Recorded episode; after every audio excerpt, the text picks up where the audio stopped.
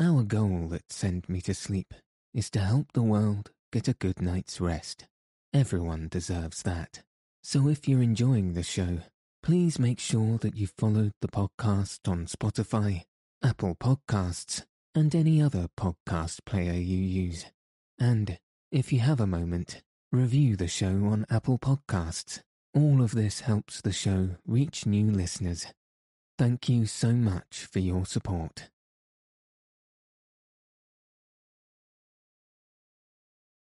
Good evening. In this episode, I'll be reading Around the World in 80 Days, chapters 1 to 4 by Jules Verne. So let your eyes fall heavy and your breath soften as we settle in for a peaceful night's sleep.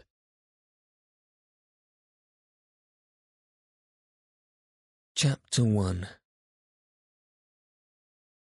Mr. Phileas Fogg lived in 1872 at number 7 Savile Row, Burlington Gardens, the house in which Sheridan died in 1814. He was one of the most noticeable members of the Reform Club, though he seemed always to avoid attracting attention. An enigmatical personage about whom little was known, except that he was a polished man of the world. People said that he resembled Byron at least that his head was Byronic. But he was a bearded, tranquil Byron, who might live on a thousand years without growing old. Certainly an Englishman, it was more doubtful whether Phileas Fogg was a Londoner. He was never seen on change nor at the bank nor in the counting rooms of the city. No ships ever came into London docks of which he was the owner. He had no public employment. He had never been entered at any of the inns of court, either at the Temple or Lincoln's Inn or Gray's Inn nor had his voice ever resounded in the Court of Chancery, or in the Exchequer, or the Queen's Bench, or the ecclesiastical courts. He certainly was not a manufacturer, nor was he a merchant or a gentleman farmer. His name was strange to the scientific and learned societies, and he never was known to take part in the sage deliberations of the Royal Institution or the London Institution, the Artisans' Association, or the Institution of Arts and Sciences. He belonged, in fact, to none of the numerous societies which swarm in the English capital, from the harmonic to that of the entomologists, founded mainly for the purpose of abolishing pernicious insects. Phileas Fogg was a member of the Reform, and that was all.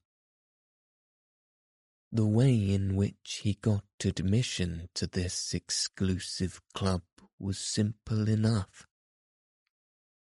He was recommended by the Barings, with whom he had open credit.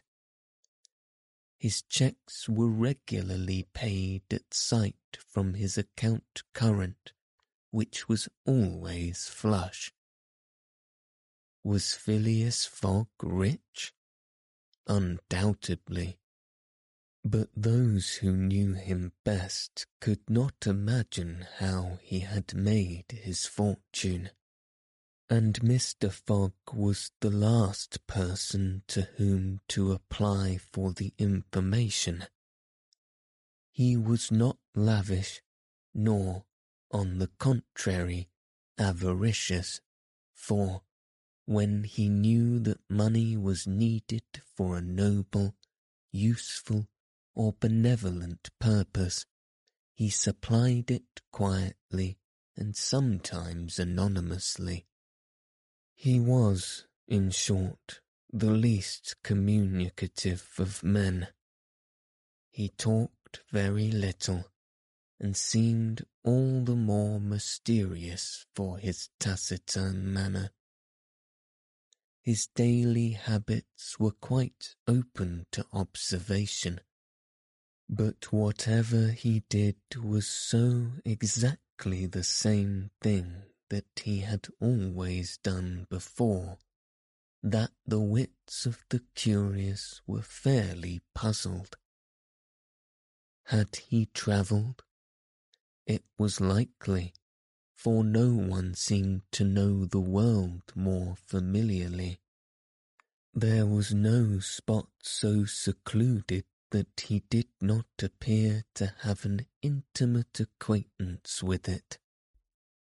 He often corrected, with a few clear words, the thousand conjectures advanced by members of the club as to lost and unheard of travellers, pointing out the true probabilities and seeming as if gifted with a sort of second sight. So often did events justify his predictions. He must have travelled everywhere, at least in the spirit. It was at least certain that Phileas Fogg had not absented himself from London for many years. Those who were honoured by a better acquaintance with him than the rest declared that nobody could have pretended to have ever seen him anywhere else. His sole pastimes were reading the papers and playing whist. He often won at this game, which, as a silent one, harmonized with his nature but his winnings never went into his purse, being reserved as a fund for his charities. Mr. Fogg played, not to win, but for the sake of playing. The game was in his eyes a contest, a struggle with a difficulty, yet a motionless, unwearying struggle congenial to his tastes. Phileas Fogg was not known to have either wife or children, which may happen to the most honest people, either relatives or near friends, which is certainly more unusual. He lived alone in his house in Savile Row, with a none penetrated.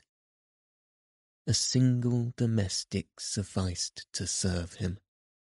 He breakfasted and dined at the club at hours mathematically fixed, in the same room, at the same table, never taking his meal with other members, much less bringing a guest with him, and went home at exactly midnight, only to retire at once to bed.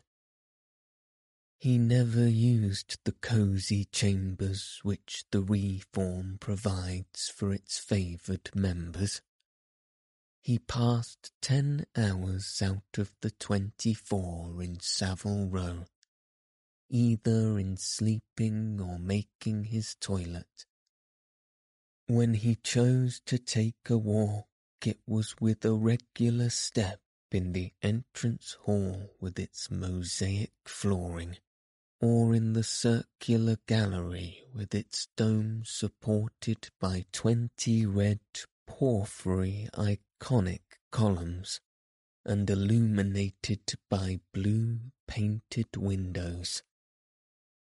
When he breakfasted or dined, all the resources of the club, its kitchens and pantries, its buttery and dairy, aided to crowd his table with their most succulent stores.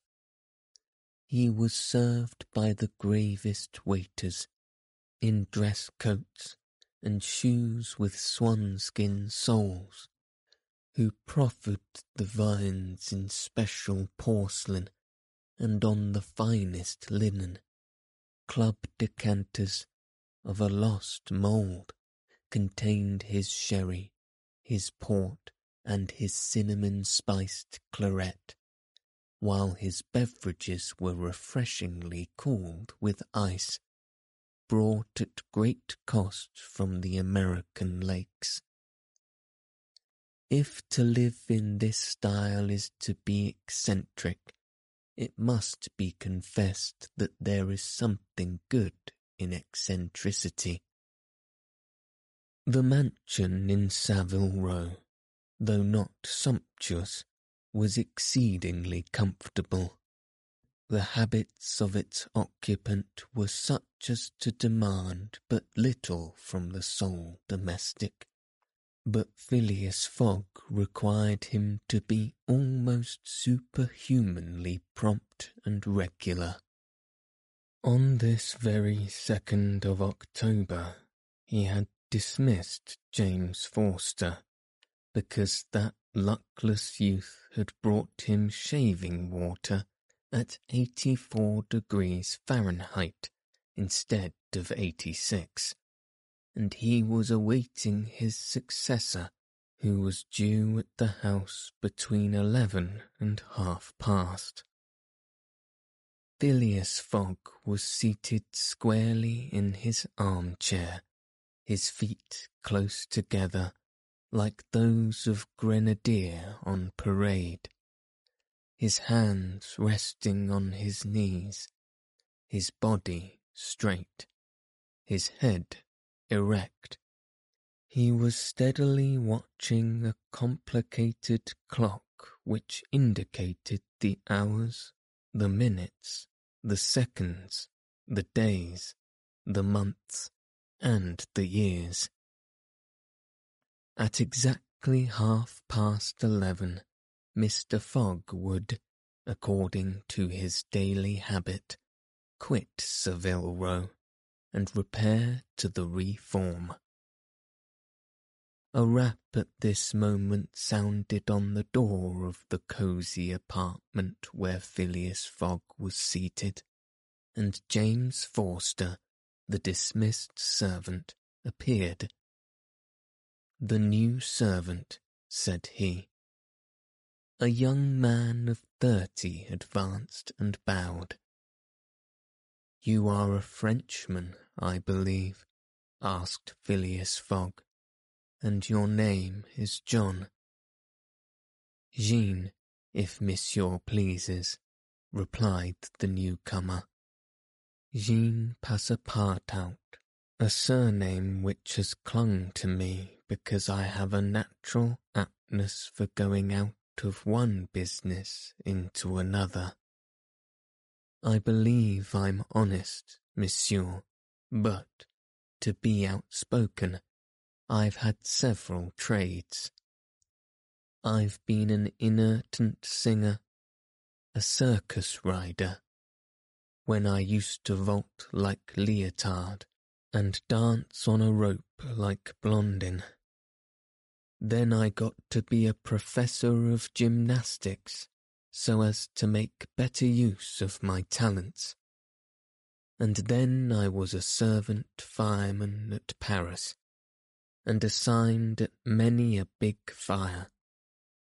But I quitted France five years ago, and, wishing to taste the sweets of domestic life, took service as a valet here in England. finding myself out of place, and hearing that Monsieur Phileas Fogg was the most exact and settled gentleman in the United Kingdom. I have come to Monsieur in the hope of living with him a tranquil life, and forgetting even the name of Passepartout. Passepartout suits me, responded Mr. Fogg. You are well recommended to me. I hear a good report of you. You know my conditions. Yes, monsieur. Good. What time is it?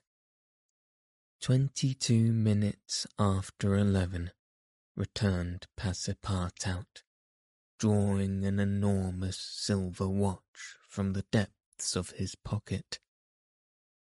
You are too slow, said Mr. Fogg. Pardon me, monsieur, it is impossible. You are four minutes too slow. No matter, it's enough to mention the error. Now from this moment, twenty-nine minutes after eleven a.m., this Wednesday, 2nd October, you are in my service. Phileas Fogg got up, took his hat in his left hand, put it on his head with an automatic motion, and went off without a word. Passepartout heard the street door shut once. It was his new master going out. He heard it shut again. It was his predecessor, James Forster, departing in his turn. Passepartout remained alone in the house in Savile Road. Chapter 2 Faith, muttered Passepartout, somewhat flurried. I've seen people at Madame Tussaud's as lively as my new master. Madame Tussaud's people, let it be said, are of wax, and are much visited in London. Speech is all that is wanting to make them human. During his brief interview with Mr. Fogg, Passepartout had been carefully observing him. He appeared to be a man about forty years of age, with fine, handsome features and a tall, well-shaped figure. His hair and whiskers were light, his forehead compact and unwrinkled, his face rather pale, his teeth magnificent. His countenance possessed in the highest degree what physiognomists call repose in action, a quality of those who act rather than talk. A quality of those who act rather than talk. Calm and phlegmatic, with a clear eye, Mr. Fogg seemed a perfect type of that English composure which Angelica Kauffmann had so skilfully represented on canvas. Seen in the various phases of his daily life, he gave the idea of being perfectly well balanced, as exactly regulated as a Leroy chronometer. Phileas Fogg was, indeed, exactitude personified, and this was betrayed even in the expression of his very hands and feet, for in men, as well as in animals, the limbs themselves are expressive of passions. He was so exact that he was never in a hurry was always ready, and was economical alike of his steps and his motions. He never took one step too many, and always went to his destination by the shortest cut. He made no superfluous gestures, and was never seen to be moved or agitated. He was the most deliberate person in the world, yet always reached his destination at the exact moment. He lived alone, and, so to speak, outside of every social relation. And as he knew that in this world account must be taken of friction, and that friction retards, he never rubbed against anyone. As for Passepartout, he was a true Parisian of Paris. Since he had abandoned his own country for England, taking service as a valet, he had in vain searched for a master after his own heart. Passepartout was by no means one of these pert dunces depicted in Moliere with a bold gaze and a nose held high in the air. He was an honest fellow, with a pleasant face, lips a trifle protruding, soft-mannered and serviceable, with a good round head, such as one likes to see on the shoulders of a friend. His eyes were blue, his complexion rubicund, his figure almost portly and well built, his body muscular, and his physical powers fully developed by the exercises of his younger days. His brown hair was somewhat tumbled, for while the ancient sculptors are said to have known eighteen methods of arranging Minerva's tresses, Passepartout was familiar with but one of dressing his own. Three strokes of a large tooth comb completed his toilet. It would be rash to predict how Passepartout's lively nature would agree with Mr. Fogg. It was impossible to tell whether the new servant would turn out as absolutely methodical as his master required. Experience alone could solve the question. Passepartout had been a sort of vagrant in his early years, and now yearned for repose. But so far he had failed to find it though he had already served in ten English houses. He could not take root in any of these, with chagrin. He found his masters invariably whimsical and irregular, constantly running about the country, or on the lookout for adventure. His last master, young Lord Longferry, Member of Parliament, after passing his nights in the Haymarket taverns, was too often brought home in the morning on the policeman's shoulders. Passepartout, desirous of respecting the gentleman who he served, ventured a mild remonstrance on such conduct, which, being ill received, he took his leave.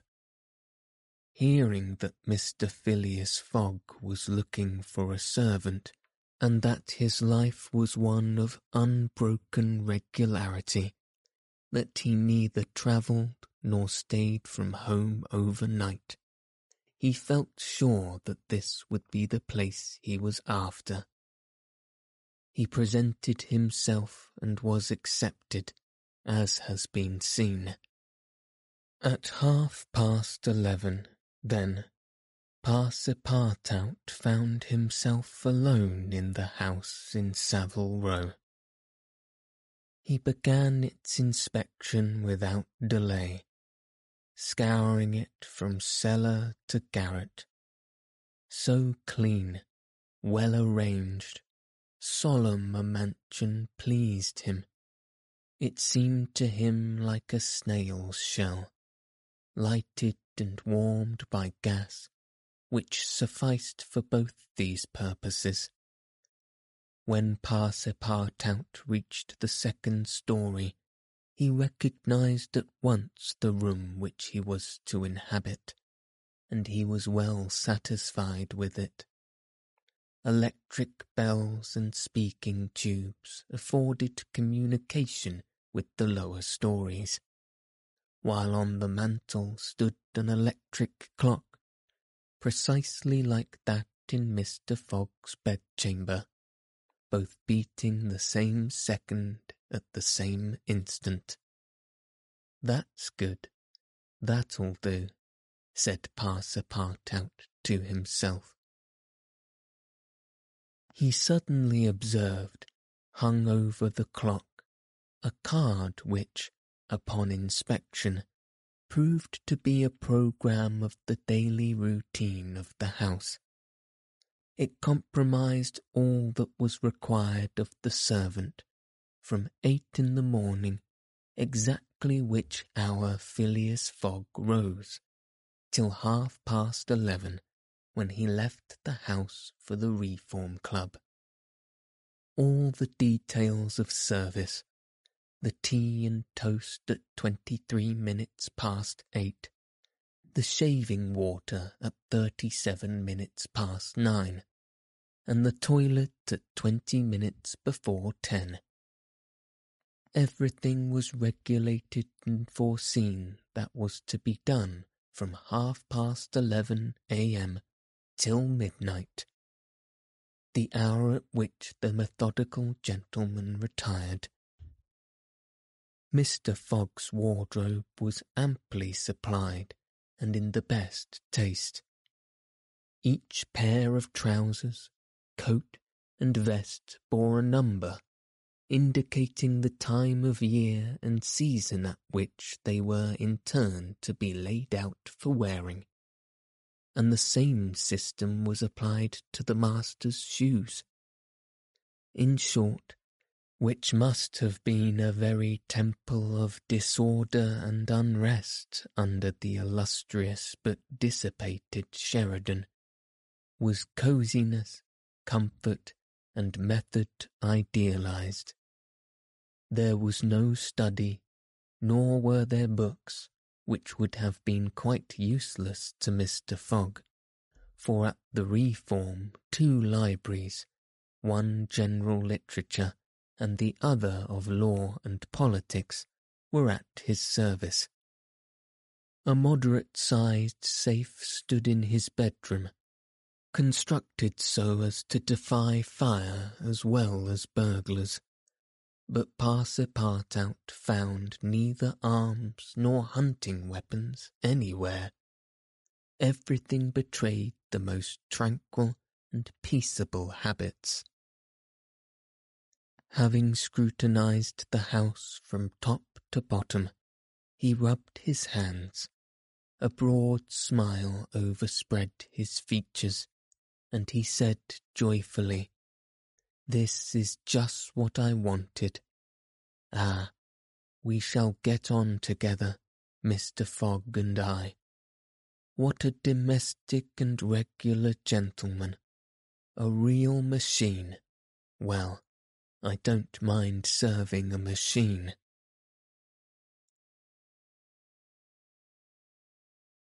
Chapter 3 Phileas Fogg, having shut the door of his house at half past eleven, and having put his right foot before his left five hundred and seventy-five times, and his left foot before his right five hundred and seventy-six times, reached the Reform Club, an imposing edifice in Pall Mall, which could not have cost less than three millions. He repaired at once to the dining room, the nine windows of which opened upon a tasteful garden, where the trees were already gilded with an autumn colouring, and took his place at the habitual table, the cover of which had already been laid for him. His breakfast consisted of a side dish, a broiled fish with Reading sauce, a scarlet slice of roast beef garnished with mushrooms, a rhubarb and gooseberry tart, and a morsel of Cheshire cheese, the whole being washed down with several cups of tea, for which the reform is famous. He rose at thirteen minutes to one, and directed his steps towards the large hall a sumptuous apartment adorned with lavishly framed paintings. A flunkey handed him an uncut Times, which he proceeded to cut with a skill that betrayed familiarity with this delicate operation. The perusal of this paper absorbed Phileas Fogg until a quarter before four, whilst the Standard, his next task, occupied him till dinner hour. Dinner passed as breakfast had done, and Mr. Fogg reappeared in the reading room and sat down to the Pall Mall at twenty minutes before six. Half an hour later, several members of the Reform came in and drew up to the fireplace, where a coal fire was steadily burning. They were Mr. Fogg's usual partners at whist, Andrew Stuart, an engineer, John Sullivan and Samuel Fallentin, bankers, Thomas Flanagan, a brewer, and Gauthier Ralph, one of the directors of the Bank of England, all rich and highly respectable personages even in a club which compromises the princes of English trade and finance. Well, Ralph, said Thomas Flanagan, what about that robbery? Oh, replied Stuart, the bank will lose the money. On the contrary, broke in Ralph, I hope we may put our hands on the robber skilful detectives have been sent to all principal ports of America and the continent, and he'll be a clever fellow if he slips through their fingers. But have you got the robber's description? asked Stuart. In the first place, he is no robber at all, returned Ralph positively. What? a fellow who makes off with fifty-five thousand pounds, no robber? No. Perhaps he manufactures, then. The Daily Telegraph says that he is a gentleman. It was Phileas Fogg, whose head now emerged from behind his newspaper, who made this remark he bowed to his friends and entered into the conversation. The affair which formed its subject, and which was town talk, had occurred three days before at the Bank of England. A package of banknotes to the value of fifty-five thousand pounds had been taken from the principal cashier's table that functionary being at the moment engaged in registering the receipt of three shillings and sixpence. Of course, he could not have his eyes everywhere. Let it be observed that the Bank of England reposes a touching confidence in the honesty of the public.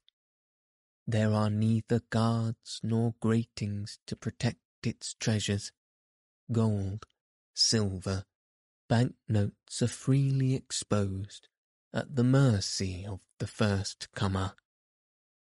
A keen observer of English customs relates that, being in one of the rooms of the bank one day, he had the curiosity to examine a gold ingot weighing some seven or eight pounds. He took it up, scrutinized it, passed it to his neighbour, he to the next man, and so on until the ingot, going from hand to hand, was transferred to the end of a dark entry. Nor did it return to its place for half an hour. Meanwhile, the cashier had not so much as raised his head. But in the present instance things had not gone so smoothly the package of notes not being found when five o'clock sounded from the ponderous clock in the drawing office, the amount was passed to the accordance of profit and loss. As soon as the robbery was discovered, picked detectives hastened off to Liverpool, Glasgow, Havre, Suez, Brindisi, New York, and other ports, inspired by the proffered reward of two thousand pounds and five per cent on the sum that might be recovered. Detectives were also charged with narrowly watching those who arrived at or left London by rail, and a judicial examination was at once entered upon. There were real grounds for supposing, as the Daily Telegraph said, that the thief did not belong to a professional band. On the day of the robbery, a well-dressed gentleman of polished manners, and with a well-to-do air, had been observed going to and fro in the paying room where the crime was committed. A description of him was easily procured and sent to the detectives, and some hopeful spirits, of whom Ralph was one, did not despair of his apprehension. The papers and clubs were full of the affair, and everywhere people were discussing the probabilities of successful pursuit and the Reform Club was especially agitated, several of its members being bank officials.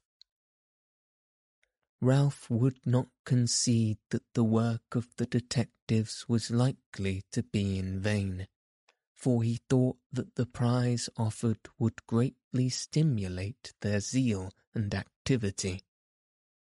But Stuart was far from sharing this confidence and, as they placed themselves at the whist table, they continued to argue the matter. Stuart and Flanagan played together while Phileas Fogg had Fallentin for his partner. As the game proceeded, the conversation ceased, except between the rubbers, when it revived again. I maintain, said Stuart, that the chances are in favour of the thief, who must be a shrewd fellow. Well, but where can he fly to? asked Ralph. No country is safe for him. Pshaw! Where could he go then? Oh, I don't know that. The world is big enough. It was once, said Phileas Fogg, in a low tone. Cut, sir, he added, handing the cards to Thomas Flanagan. The discussion fell during the rubber, after which Stuart took up its thread. What do you mean by once? Has the world grown smaller? Certainly, returned Ralph. I agree with Mr. Fogg. the world has grown smaller since a man can now go round it ten times more quickly than a hundred years ago. And that is why the search for this thief will be more likely to succeed. And also why the thief can get away more easily. Be so good as to play, Mr. Stuart, said Phileas Fogg. But the incredulous Stuart was not convinced, and when the hand was finished, said eagerly, You have a strange way, Ralph, of proving that the world has grown smaller. So, because you can go round it in three months, in eighty days, interrupted Phileas Fogg. That is true, gentlemen, added John Sullivan. Only eighty days now that the section between Rothal and Allahabad on the Great Indian Peninsula Railway has been opened. Here is the estimate made by the telegraph.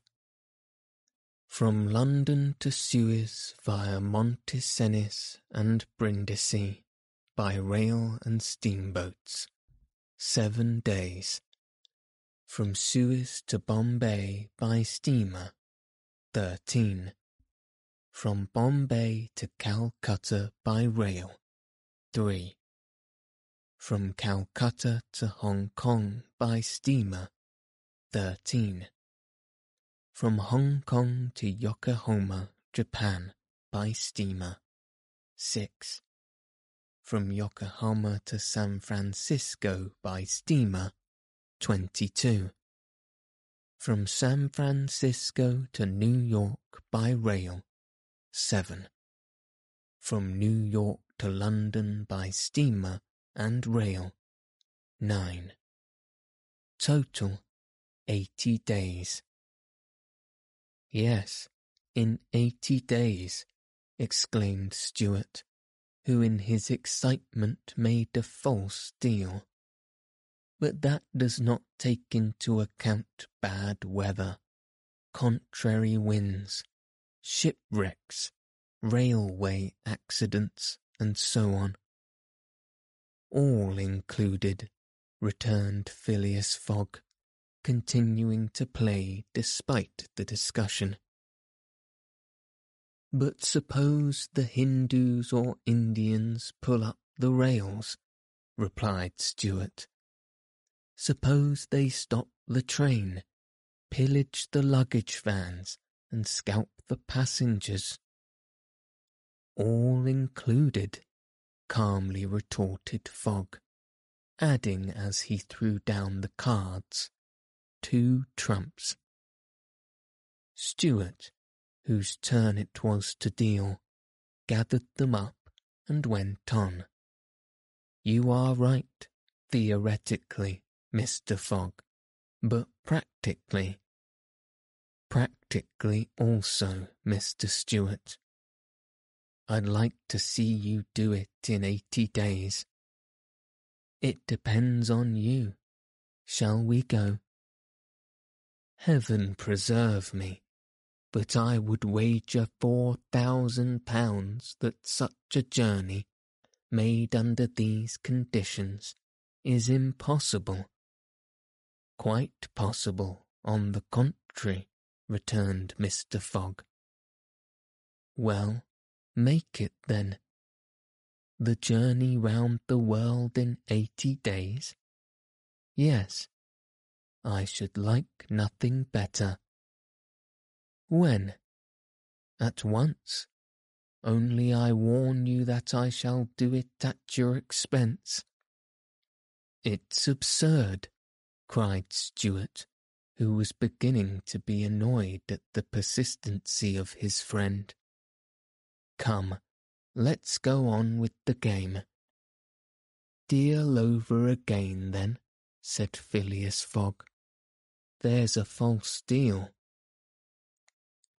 Stuart took up the pack with a feverish hand, then suddenly put them down again. Well, Mr. Fogg, said he, it shall be so. I will wager the four thousand on it. Calm yourself, my dear Stuart, said Fallentin. It's only a joke. When I say I'll wager, returned Stuart, I mean it. All right, said Mr. Fogg, and, turning to the others, he continued.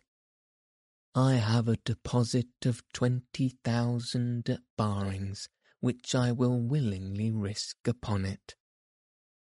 Twenty thousand pounds, cried Sullivan. Twenty thousand pounds which you would lose by a single accidental delay. The unforeseen does not exist, quietly replied Phileas Fogg.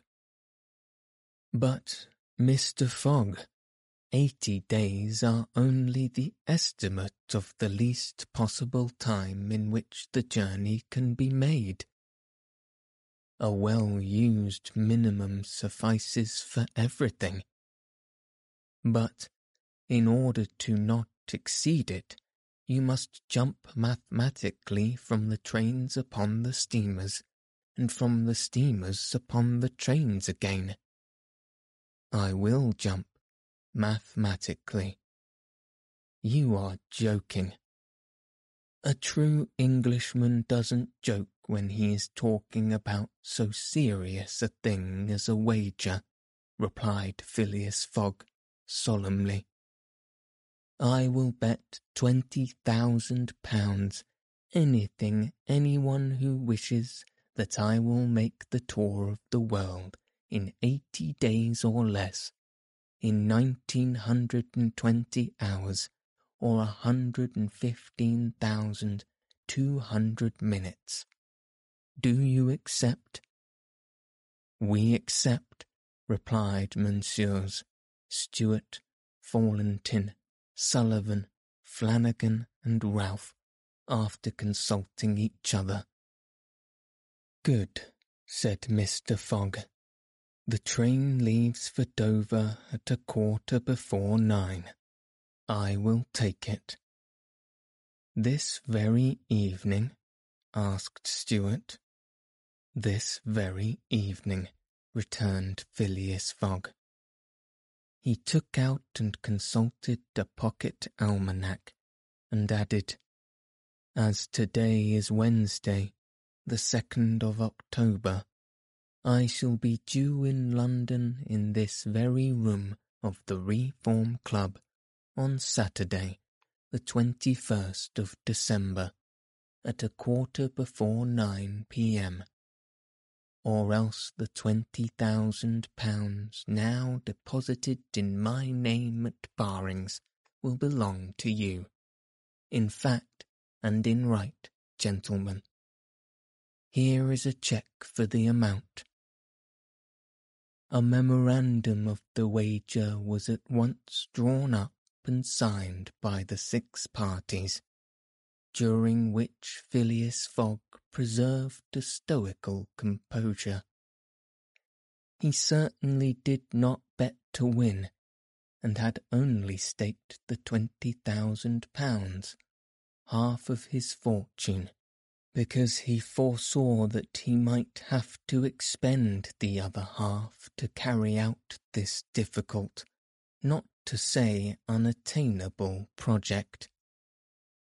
As for his antagonists, they seemed much agitated, not so much by the value of their stake, as because they had some scruples about betting under conditions so difficult to their friend. The clock struck seven, and the party offered to suspend the game so that Mr. Fogg might make his preparations for departure. I am quite ready now, with his tranquil repose. Diamonds are trumps. Be so good as to play, gentlemen. Chapter 4 Having won twenty guineas at whist and taken leave of his friends, Phileas Fogg, at twenty-five minutes past seven, left the Reform Club. Passepartout, who had conscientiously studied the programme of his duties, was more than surprised to see his master guilty of the inexactness of appearing at this unaccustomed hour, for, according to rule, he was not due in Savile Row until precisely midnight. Mr. Fogg repaired to his room and called out, Passepartout. Passepartout did not reply. It could not be he who was called. It was not the right hour. Passepartout, repeated Mr. Fogg without raising his voice. Passepartout made his appearance. I've called you twice, observed his master. But it is not midnight, responded the other, showing his watch. I know it. I don't blame you. We start for Dover and Calais in ten minutes. A puzzled grin overspread Passepartout's round face. Clearly he had not comprehended his master. Monsieur is going to leave home?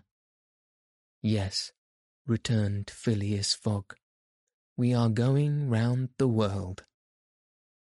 Passepartout opened wide his eyes, raised his eyebrows, upheld his hands, and seemed about to collapse so overcome was he with stupefied astonishment.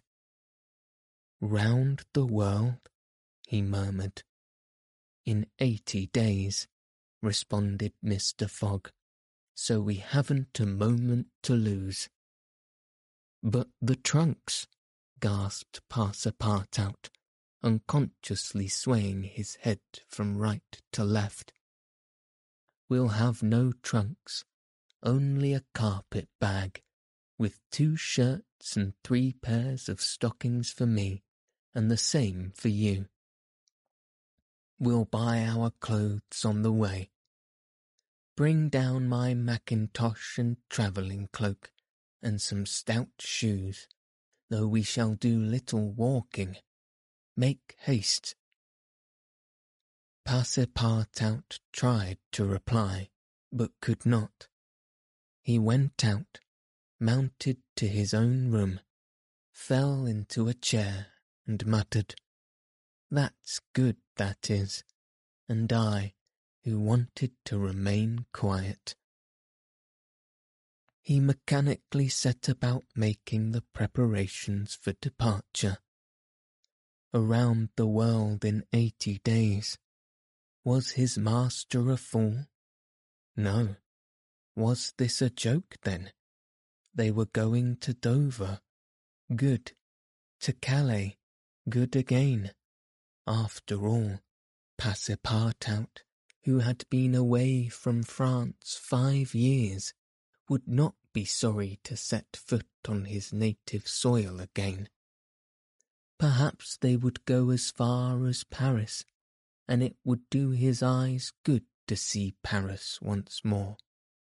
But surely a gentleman to chary of his steps would stop there, no doubt, but, then, it was none the less true that he was going away, this so domestic person hitherto. By eight o'clock, Passepartout had packed the modest carpet bag containing the wardrobes of his master and himself. Then, still troubled in mind, he carefully shut the door of his room and descended to Mr. Fogg. Mr. Fogg was quite ready. Under his arm might have been observed a red-bound copy of Bradshaw's Continental Railway Steam Transit and general guide. with its timetables showing the arrival and departure of steamers and railways. He took the carpet bag, opened it up, and slipped into a goodly roll of Bank of England notes, which would pass wherever he might go. You have forgotten nothing? asked he. Nothing, monsieur. My mackintosh and cloak? Here they are. Good. Take this carpet bag, handing it to Passepartout. Take good care of it, for there are twenty thousand pounds in it. Passepartout nearly dropped the bag, as if the twenty thousand pounds were in gold, and weighed him down. Master and man then descended. The street door was double locked, and at the end of Savile Row they took a cab and drove rapidly to Charing Cross. The cab stopped before the railway station at twenty minutes past eight.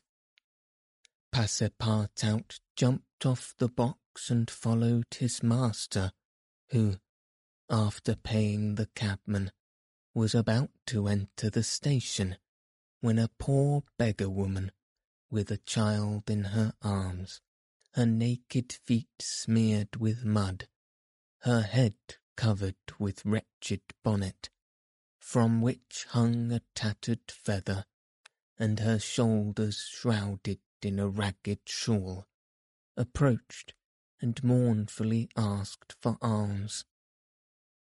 Mr. Fogg took out the twenty guineas he had just won at whist, and handed them to the beggar, saying, Here, my good woman, I'm glad that I met you, and passed on. Passepartout had a moist sensation about the eyes. His master's actions touched his susceptible heart. Two first-class tickets for Paris have been speedily purchased. Mr. Fogg was crossing the station to the train when he perceived his five friends of the Reform. Well, gentlemen, said he, I'm off, you see, and, if you will examine my passport when I get back, you will be able to judge whether I have accomplished the journey agreed upon.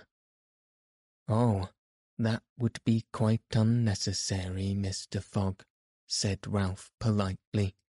We will trust your word, as a gentleman of honour. You do not forget when you are due in London again, said Stuart. In eighty days, on Saturday the 21st of December, 1872, at a quarter before nine p.m.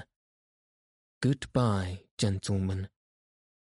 Phileas Fogg and his servant seated themselves in a first-class carriage at twenty minutes before nine. Five minutes later the whistle screamed and the train slowly glided out of the station. The night was dark, and a fine, steady rain was falling. Phileas Fogg, snugly ensconced in his corner, did not open his lips. Passepartout, not yet recovered from his stupefaction, clung mechanically to the carpet bag with its enormous treasure. Just as the train was whirling through Sydenham, Passepartout suddenly uttered a cry of despair. What's the matter? asked Mr. Fogg. Alas, in my hurry, I, I forgot. What? To turn off the gas in my room.